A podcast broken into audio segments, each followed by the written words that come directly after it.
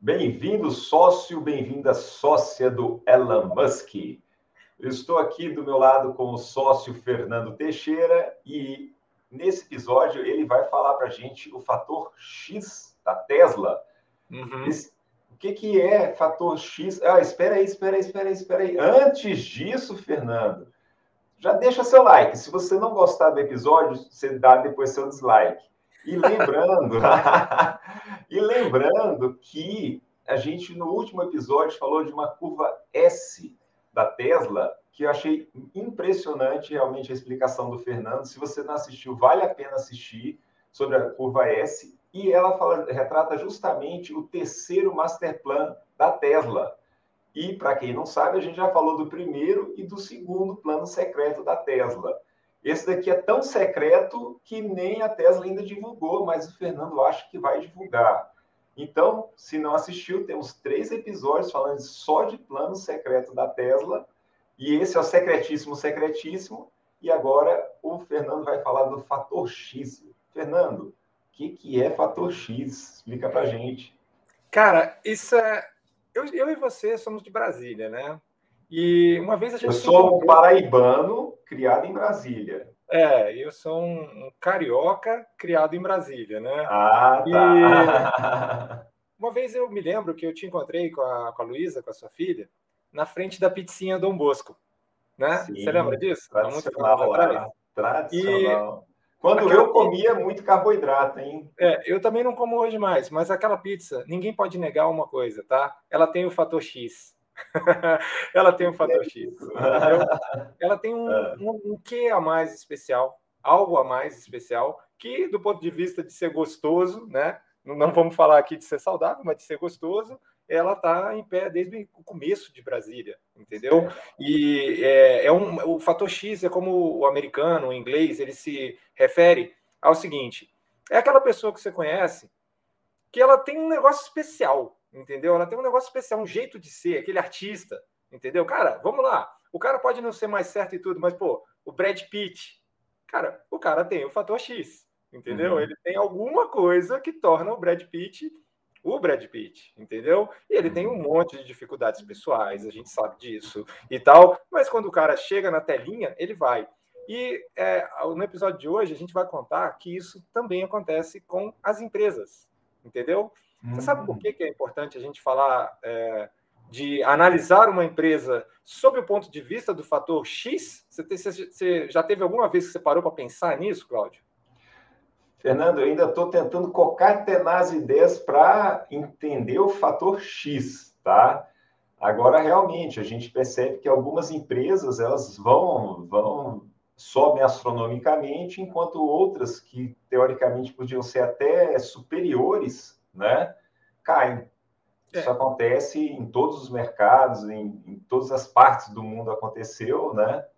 E a gente às vezes não sabe nem explicar porque umas caem e outras é, ficam na crista da onda. Mas vamos isso trazer... é o fator X, né? Então. Vamos, vamos trazer isso para a sua experiência pessoal. Essa parte aqui é importante, antes de eu tá. apresentar o que é o fator X, é o seguinte: você é um consumidor, você se relaciona com pessoas, você sai de casa, você compra coisas Sim. e você provavelmente desenvolveu hábitos de consumo. Então, sei lá, uma coisa que tanto eu quanto você, a gente come bem, a gente gosta de com comprar comida de verdade, a gente. É, foi essa época das pizzinhas já, né? A gente uhum. vai. E, e, você uma vez me falou o seguinte: que você estava começando a fazer relacionamento com feirantes, com fornecedores que te fornecem as verduras e tudo mais. E não uhum. tem um, alguns locais onde uma determinada barraquinha tem a sua preferência para comprar alguma coisa? Você tem isso na sua vida? Sim, sim. E na feira a gente vê isso demais, né? Quando você vai na feirinha, que aquela barraca ela tem algo de especial, né? É o fator X. Uhum. É o fator X, entendeu? Porque na feira, como no mercado, as pessoas vendem a mesma coisa, Cláudio. Entendeu? Uhum. As barracas são todas com o mesmo produto. Se você parar para pensar, é um negócio muito estranho, né? Porque todo mundo vai lá para concorrer e vender literalmente os mesmos produtos, com pouquíssima especialização, né? Só que uhum. tem umas barracas que são mais cheias.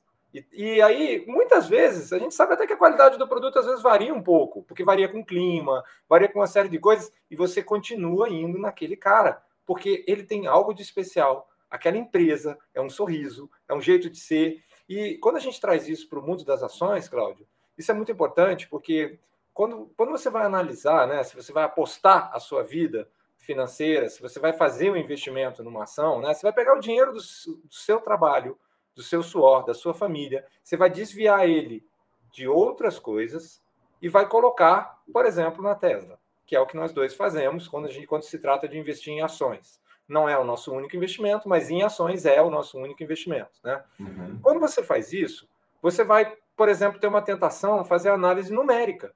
Qual é a relação preço-lucro? Como tem sido o faturamento dessa empresa?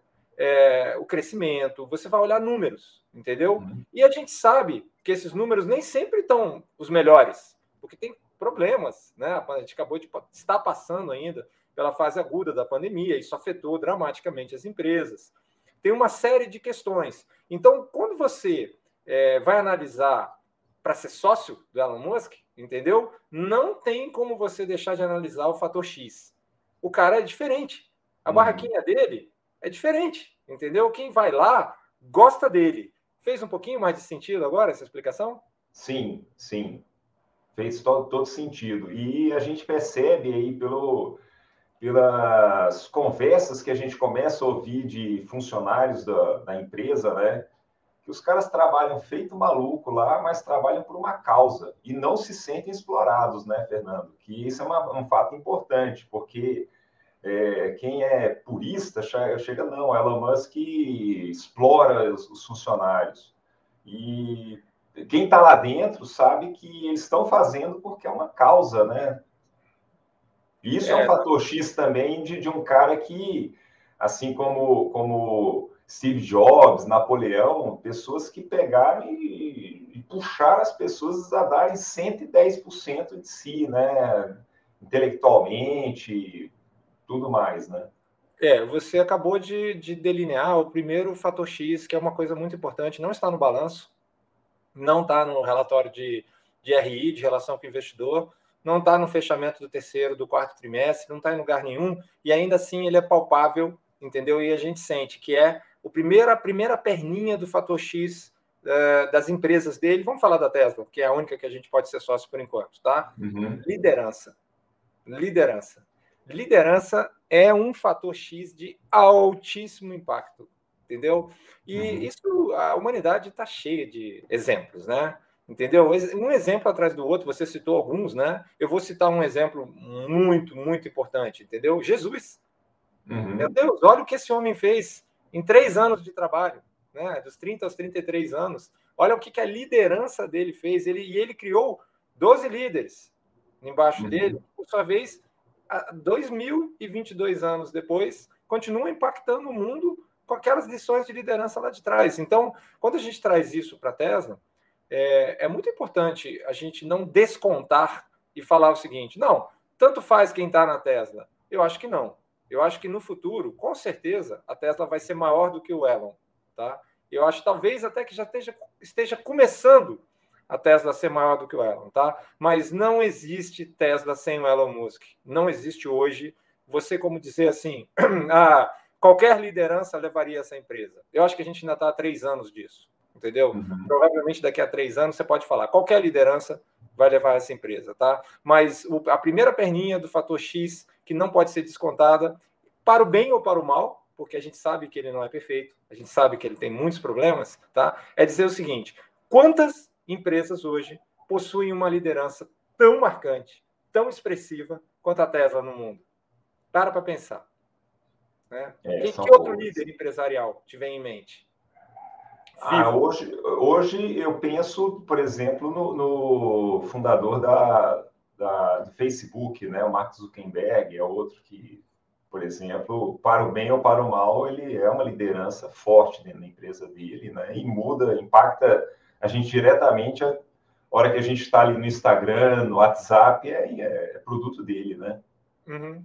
É, Facebook já está caindo bastante, mas ainda é um bom produto dele, né? Para grupos, para outras outros tipos de, de, de, trabalho, né? Mas também é outra pessoa. É. Né? O líder não necessariamente ele é um exemplo moral que você tem que seguir para tudo que é lado e fazer tudo o que ele quer. Eu acho que o Elon não é isso, entendeu? O líder é o cara que arrasta multidões. O líder é o uhum. cara que as pessoas vão seguir. Então, por exemplo, você pega um, um líder que realmente mudou o mundo, Steve Jobs, entendeu? Não está mais vivo, mas é um cara assim, ele não era invejável em todos os aspectos da personalidade dele, não era.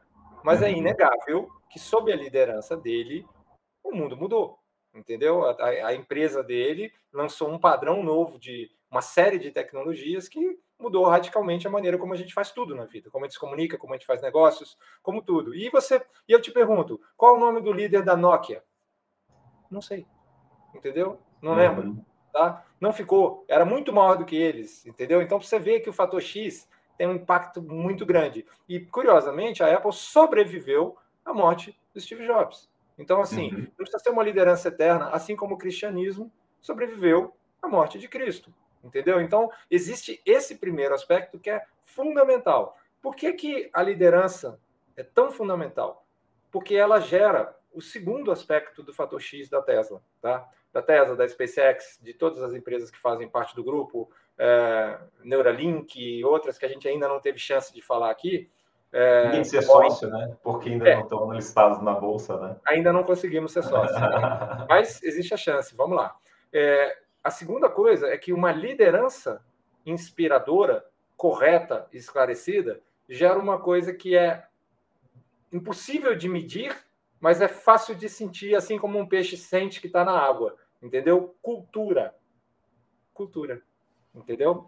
Uhum. É, esse segundo aspecto, Cláudio, na minha opinião, é o que diferencia completamente a Tesla de qualquer outra empresa que você possa considerá-la concorrente. Hoje, a gente está naquela fase da vida da Tesla, eu e você já conversamos sobre isso, onde as pessoas consideram que os concorrentes da Tesla são a Volkswagen, a Toyota, Ford, GM, entendeu? É, Stellantis, que é Fiat, Chrysler e outros. Mercedes-Benz. Né?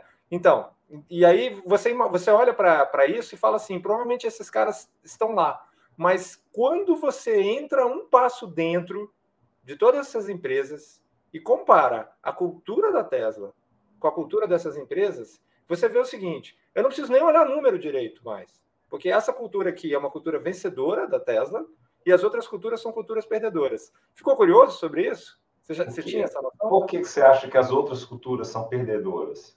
Pelo seguinte, ah, quando você fala de, por exemplo, de grandes players automotivos, né, montadoras, né, Ford, GM, Stellantis e todos esses outros, Toyota, entendeu? O que, que esses caras desenvolveram lá dentro? Eles têm uma cultura, tá? Então, quer eles queiram, quer eles não queiram, eles têm uma cultura. E essa cultura, ela foi montada em cima de otimização. Ou seja, a gente está assistindo o fim da curva S dos carros de, de, combustão interna, com motor de combustão interna. Isso, essa curva, ela durou muito, ela durou cento e poucos anos, entendeu? Então, quem venceu na Volkswagen. A cultura que foi colocada lá é uma cultura de melhoria contínua. Vamos todos os dias fazer um pouco melhor. E toda a cultura da empresa foi montada em torno de proteger isso. Uhum. Só que isso não tem valor quando a tecnologia muda. Entendeu? Essa mesma coisa que tem enorme valor quando você está na perna de cima de uma curva S, tá? Se você está curioso sobre isso, assiste o episódio anterior que você vai entender claramente o que, que a gente está falando, tá? é, não tem valor nenhum quando as coisas estão mudando. É, uhum. Eu e você é, passamos por isso. Nós dois somos empreendedores há muitos anos, empreendemos na velha economia, né? tanto eu quanto você. A gente teve empresas que, que atuavam é, de um jeito é, da década de 80, da década de 90 e dos primeiros anos 2000, né? da, da década zero aí, é, jeito de fazer negócios. E eu e você chegamos à conclusão de que esse jeito de fazer negócios já não, não, não dava mais prosperidade. E a gente teve que se reinventar e fazer outras empresas com outras culturas para fazer frente a isso, entendeu? Então, não é uma crítica vazia. Eu não estou dizendo assim, a cultura da Volkswagen é podre, é ruim. não estou falando isso. Tá? Eu estou dizendo o seguinte: ela não é a cultura que vai levar a Volkswagen para o século, para o final do século 21. Não é, sem sombra de dúvida, não é. Ela foi a cultura que levou no século 20. Tá. Então, é, eu vou só traduzir o que você falou aí. É a mesma coisa que o cara que estava lá fabricando carroça, né? Quando, quando essas empresas entraram, que ele estava querendo ajustar a carroça para ficar o melhor, a melhor carroça que existisse. Uhum. Só que a carroça foi, eh, foi se tornada obsoleta. Né? Então não adiantava ele ter a melhor carroça que existisse, que ninguém mais queria carroça. Né? E as pessoas começaram a querer carros. E aí os carros foram desenvolvendo, né?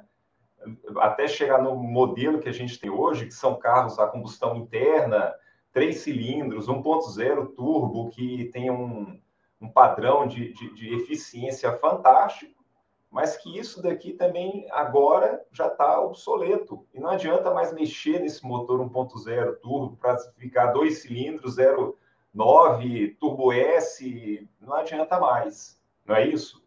Sob o ponto de vista de produto, é isso, mas a cultura ela permeia vários aspectos das empresas. Então, eu vou, te, eu vou, vou materializar isso um pouco para os nossos sócios e para as nossas sócias, para eles entenderem, uhum. tá? A Tesla monta um carro em um terço do tempo que a Volkswagen monta hoje, em horas. Entendeu? Nossa. E o que faz isso, você vai me dizer o seguinte: quem tem mais dinheiro? Quem tem acesso aos melhores equipamentos? Não tem distinção. Uhum. Tesla e Volkswagen estão ali na, na liderança cada um do seu jeito e tal. Eles têm acesso a capital, têm acesso a fornecedores. Eu diria até que seria muito fácil alguém responder. A Volkswagen, ela é maior, vende mais carros, está aí há cento e tantos anos, entendeu? Talvez a resposta fosse positiva para o lado dela. Então, por que que duas empresas que, digamos, é, até desequilibrado, a Volkswagen muito maior que a Tesla, tá? Por que, que uma uhum. monta em um terço do tempo? Porque numa, a cultura permite que isso aconteça, incentiva e premia para que isso aconteça. Na outra, a cultura pune que isso aconteça. Então, por uhum. exemplo, é, tem um, um, cara que a gente vai falar muito, muito dele aqui, chama Sandy Munro. O Sandy, é, que é Munro, é M-U-N-R-O, tá? O Sandy, ele é um, é um dos maiores especialistas vivos em fabricação de veículos, tá? Eu acho que pouca gente entende mais que ele, ele é um senhor, ele já deve ter seguramente mais que 60, anos de idade. Uhum. Ele tem um canal sensacional e ele fica mostrando. Ele, a, a, vida dele é o seguinte: ele compra um carro, é, por exemplo, um modelo S Plate, tá? E desmonta o carro inteiro e ele vende esse relatório para os outros. E hoje muitas dessas informações são abertas. Quando ele desmonta um Tesla, ele não cansa de elogiar a cultura. O que, que ele fala? Olha, eu desmontei o modelo 3 da Tesla é, ano passado e desmontei o modelo 3 da Tesla esse ano. Entre aquele e esse, tem 500 mudanças. Dentro da Ford, não teriam cinco. Uhum. Porque tem um comitê. Entendeu? E esse comitê tem que se reunir e vai colocar. Então, essas empresas elas estão contratando braços e pernas dos seus funcionários, mas pagam pelo cérebro e não usam. Entendeu? Uhum. A Tesla usa tudo. Tudo. Lá e pode mudar. E deve mudar. Entendeu? Uhum. Entendeu? Quando, quando a cultura é diferente. E vamos uhum. falar de uma coisa, tá? É, você e eu não cansamos de falar aqui sobre a missão da Tesla, tá? Que é acelerar a, a, a transição da raça humana para energia renovável. Uhum. Inclusive, uma missão que evoluiu. Todos os episódios a gente fala disso. E todos Sim. os episódios a gente também fala que isso aqui não é uma recomendação de investimento. São dois amigos batendo papo. Nós não somos analistas. Não tome essa decisão só por nós. Tome por você. Ou procure um analista antes de investir em Tesla, tá? Assim como nós fazemos aqui é para entretenimento, informação, sua diversão e a nossa diversão, para você entender mais da grande oportunidade que existe na, na criação do maior conglomerado industrial que a raça humana jamais viu, que vai se originar a partir das empresas do nosso sócio Elon Musk, tá? É, não tem como deixar. E aí, continuando falando o que a gente sempre fala, né? Se você não deixou seu like ainda, deixa seu like, se inscreve no canal, ativa o sininho e manda esse conteúdo para aquele amigo que você acha que também vai gostar desse material. Né? Então, olha, eu sempre esqueço disso, ainda bem que você lembra. Olha só, quando a gente fala da missão da Tesla, eu te pergunto, qual é a missão da Toyota? Não sei. Volkswagen? Fiat? Deve estar lá em algum lugar. Uhum. Não inspira. Não, não, não, não faz sentido. Cara, eu e você já tivemos Toyota, eu e você já tivemos Volkswagen, eu e você. Entendeu? E essa empresa não inspira a gente. Ela não está fazendo nada que a gente saiba, entendeu? Para mudar o futuro dos nossos netos. Não uhum. está. Entendeu? E quando você vai é, perguntar para os funcionários da Tesla qual é o fator mais importante? Eles vão dizer a missão. Então o cara sai de manhã da cama e ele vai trabalhar muito, mas ele sai de manhã da cama falando: cara, eu preciso acelerar a transição da raça humana utilizar energia renovável, senão vai dar ruim. Entendeu? Uhum. Como é que você segura uns monstros desse? Né? Não tem como, não tem, não tem como. como. Não tem como. Isso está no balanço? Não está no tá. balanço. Aparece no índice preço-lucro? Não aparece. Não aparece em lugar nenhum. Uhum. E aí, a gente está caminhando aqui agora para terceira, a terceira perna do fator X, que é uma perna super pragmática, né? Porque quando eu falo liderança, o cara fala, pô, mas eu vi o Elon Musk fumando maconha no, no programa do Joe Rogan, entendeu? Cara, ninguém está falando que ele era perfeito, não é isso. Falando o seguinte, gente muito boa se inspira nele, vai atrás, entendeu? E segue ele com a própria, com, a própria, com todas as energias, com todas as uhum. energias vai. Quando eu falo isso cria uma cultura poderosa, isso é muito difícil, mas quando você efetivamente escuta um funcionário, um ex-funcionário da Tesla falando, não vou dizer todos, ninguém é perfeito, mas a maioria, entendeu? Você sabe que uhum. aquelas pessoas estão lutando com a própria vida para mudar a nossa realidade, é outra pegada, tá?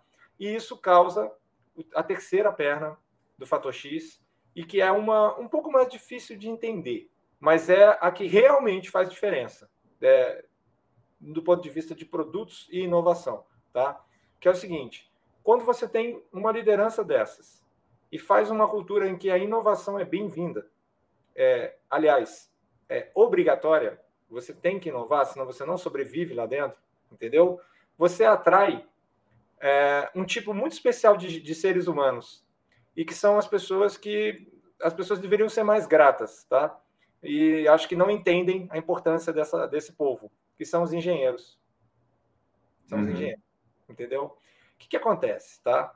É, sem nenhuma, sem reduzir de maneira alguma a importância de quem está antes dos engenheiros, ciência básica, entendeu? E junto com os engenheiros ou depois dos engenheiros, que são, somos, são as pessoas que montam os produtos, que fazem as coisas, que fazem marketing, que entregam, que lavam os carros, que fazem o que tem que ser feito, tá?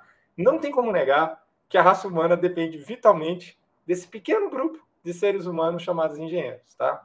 E isso é muito desvalorizado por quê? As pessoas às vezes se confundem, Cláudio, e pensam o seguinte: todo mundo tem acesso a bons engenheiros. A Volkswagen tem, a Toyota tem. Isso não é verdade. Bons engenheiros são uma raça que tem uma prerrogativa. Sabe qual é essa prerrogativa? Eles trabalham onde eles querem. Uhum. E eu estou falando aqui do, da nata, do, da nata, da nata, da nata do creme Entendeu? Lá do, uhum. do, cara que realmente faz a diferença. Não é nem não é do bom engenheiro que eu estou falando, tá? Eu estou falando do engenheiro excepcional. Aquele cara que faz a diferença. O que, que acontece? Você acha que esse profissional é disputado no mercado, Cláudio? Totalmente. A tapa. A tapa. A tapa. Entendeu? Quando uhum. você é disputado a tapa, você ganha a prerrogativa de escolher aonde você quer trabalhar. Sim, tá? com certeza. Isso já foi medido. Existe uma pesquisa, tá? Que, que pergunta para os formandos em engenharia nos Estados Unidos, que é o país, ainda um dos países que realmente é uma grande força, né? Então, é, todos os anos essa pesquisa vai lá e fala o seguinte: onde você quer trabalhar? Escolhe aí a empresa dos teus sonhos, tá? E valendo, qual você acha que é a primeira resposta? Tesla. Tesla. E a segunda? HP. SpaceX. Apple. Ah, é? SpaceX. Entendeu?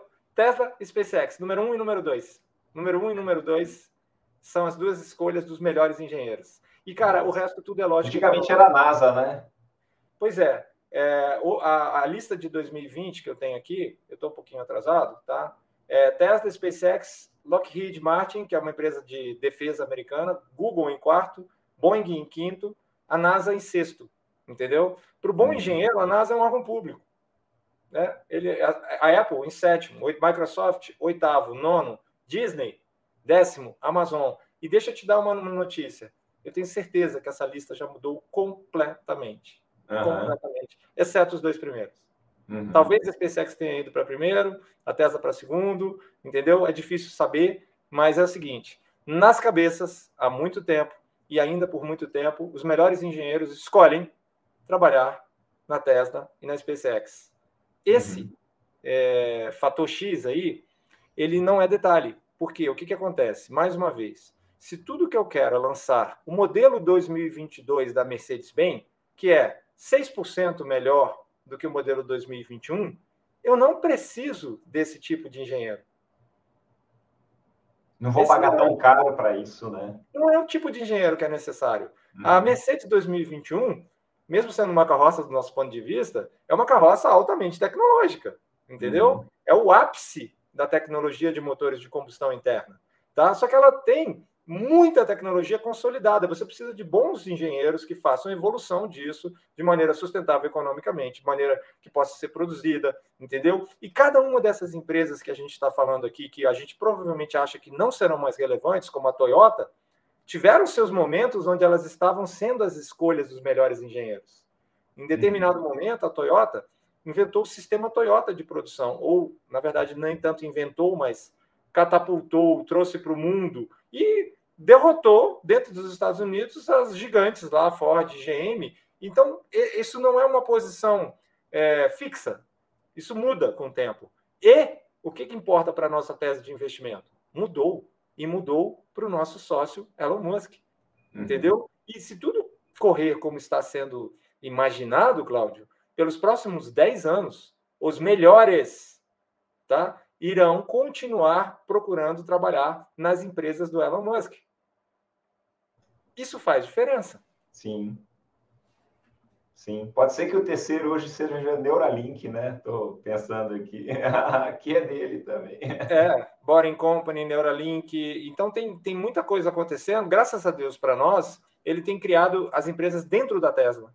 Entendeu? Então, uhum. se não seriam seis ou sete, e ele está tendo o bom senso de falar: não, meu conglomerado industrial é esse. Então é aqui que eu estou colocando as coisas. E eu, eu até achava que, que muito em breve o Elon vai deixar a Tesla para cuidar da SpaceX, né? Que é o barato dele. Vamos criar uma cidade em Marte com um milhão de habitantes, etc. E tal. Se Deus quiser, a gente vai visitá-la, é, é conhecer essa cidade, talvez daqui a 30, 40, 50 anos, assim que for viável para nós, é, uhum. com segurança, né? É, mas a, a verdade é que surgiu dentro da Tesla, e aí eu remeto ao nosso episódio anterior, um projeto que talvez vá segurar o Elon por mais 10 anos dentro da Tesla é, como CEO. Né? Claro que ele sempre vai ser do conselho, provavelmente ele é o acionista majoritário, ele está acima de 20% e tal, mas assim, a SpaceX é muito desafiadora e atrai ele muito fortemente. A Tesla é muito desafiadora, mas lá dentro tem os recursos humanos que vão fazer. É diferente eu lançar o carro elétrico do ano, eu escalar o carro elétrico mais vendido, de criar uma cidade com um milhão de seres humanos em Marte. Dá para entender a diferença, né? Dá, dá sim. E realmente a Tesla hoje já é uma empresa consolidada, né, Fernanda? Assim, ela está em desenvolvimento, mas já é uma empresa consolidada, já tem um produto consolidado, que é o carro que é elétrico mais vendido do planeta, né? Agora, com relação à, SpaceX, é uma empresa em transformação, né? E, e é. pessoas iguais ao Elon Musk a transformação é o barato do cara, né? É, o... é. Eu vou pegar esse ponto que você falou, porque ele é muito importante, vai ser como a gente vai encerrar esse episódio, tá? Se você está uhum. aí, sócio, se você está aí, sócia, analisando, eu devo ou não investir na Tesla, entendeu? É, quando você olhar só os números, você não vai encontrar uma explicação do porquê que essa empresa está pagando um múltiplo de 176 vezes uh, do lucro, entendeu? Você vai olhar e falar, não faz sentido, você não vai encontrar no volume de produção, você não vai encontrar em lugar nenhum, você vai encontrar no fator X. É lá que está a explicação do porquê disso. E os caras mais avançados, os investidores muito avançados, fazem isso. Mas não, Cláudio, não é verdade. A maioria das pessoas não acha que a Tesla é uma empresa consolidada. A maioria das pessoas espera que a Tesla vá falir muito em breve.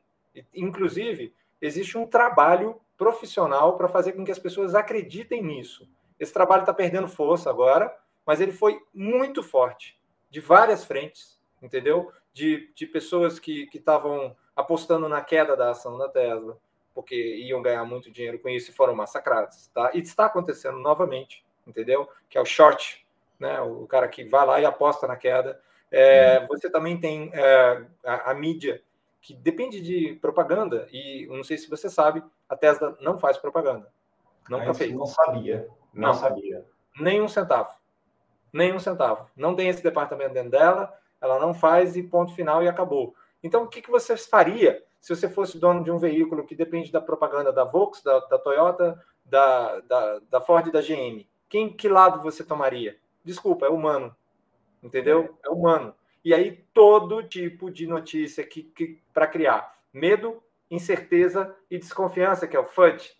Fear, é, são três letrinhas para falar exatamente essas, essas três coisas, tá? Medo, incerteza e desconfiança foi lançado. Então, teve época que era complicado você ser funcionário da Tesla nos Estados Unidos. As pessoas te abordavam é, com desconfiança. Vocês vão quebrar, né? Semana que vem vocês não vão estar tá aí. Vocês vão deixar, vocês estão explorando, matando as pessoas e tal. O, o, um, há mais ou menos um mês atrás, tá? Um cara comprou, um fornecedor da indústria automotiva comprou uma página inteira do New York Times e colocou uma mensagem falando o seguinte: o Full Self Driving, que é o software da Tesla, que está em beta, todo mundo sabe disso, tem regras estritas para participar do beta, não é, pode tirar a mão do volante, tem uma série de seguranças. O cara comprou um anúncio de página inteira, 200 mil dólares, ok? Para falar mal disso.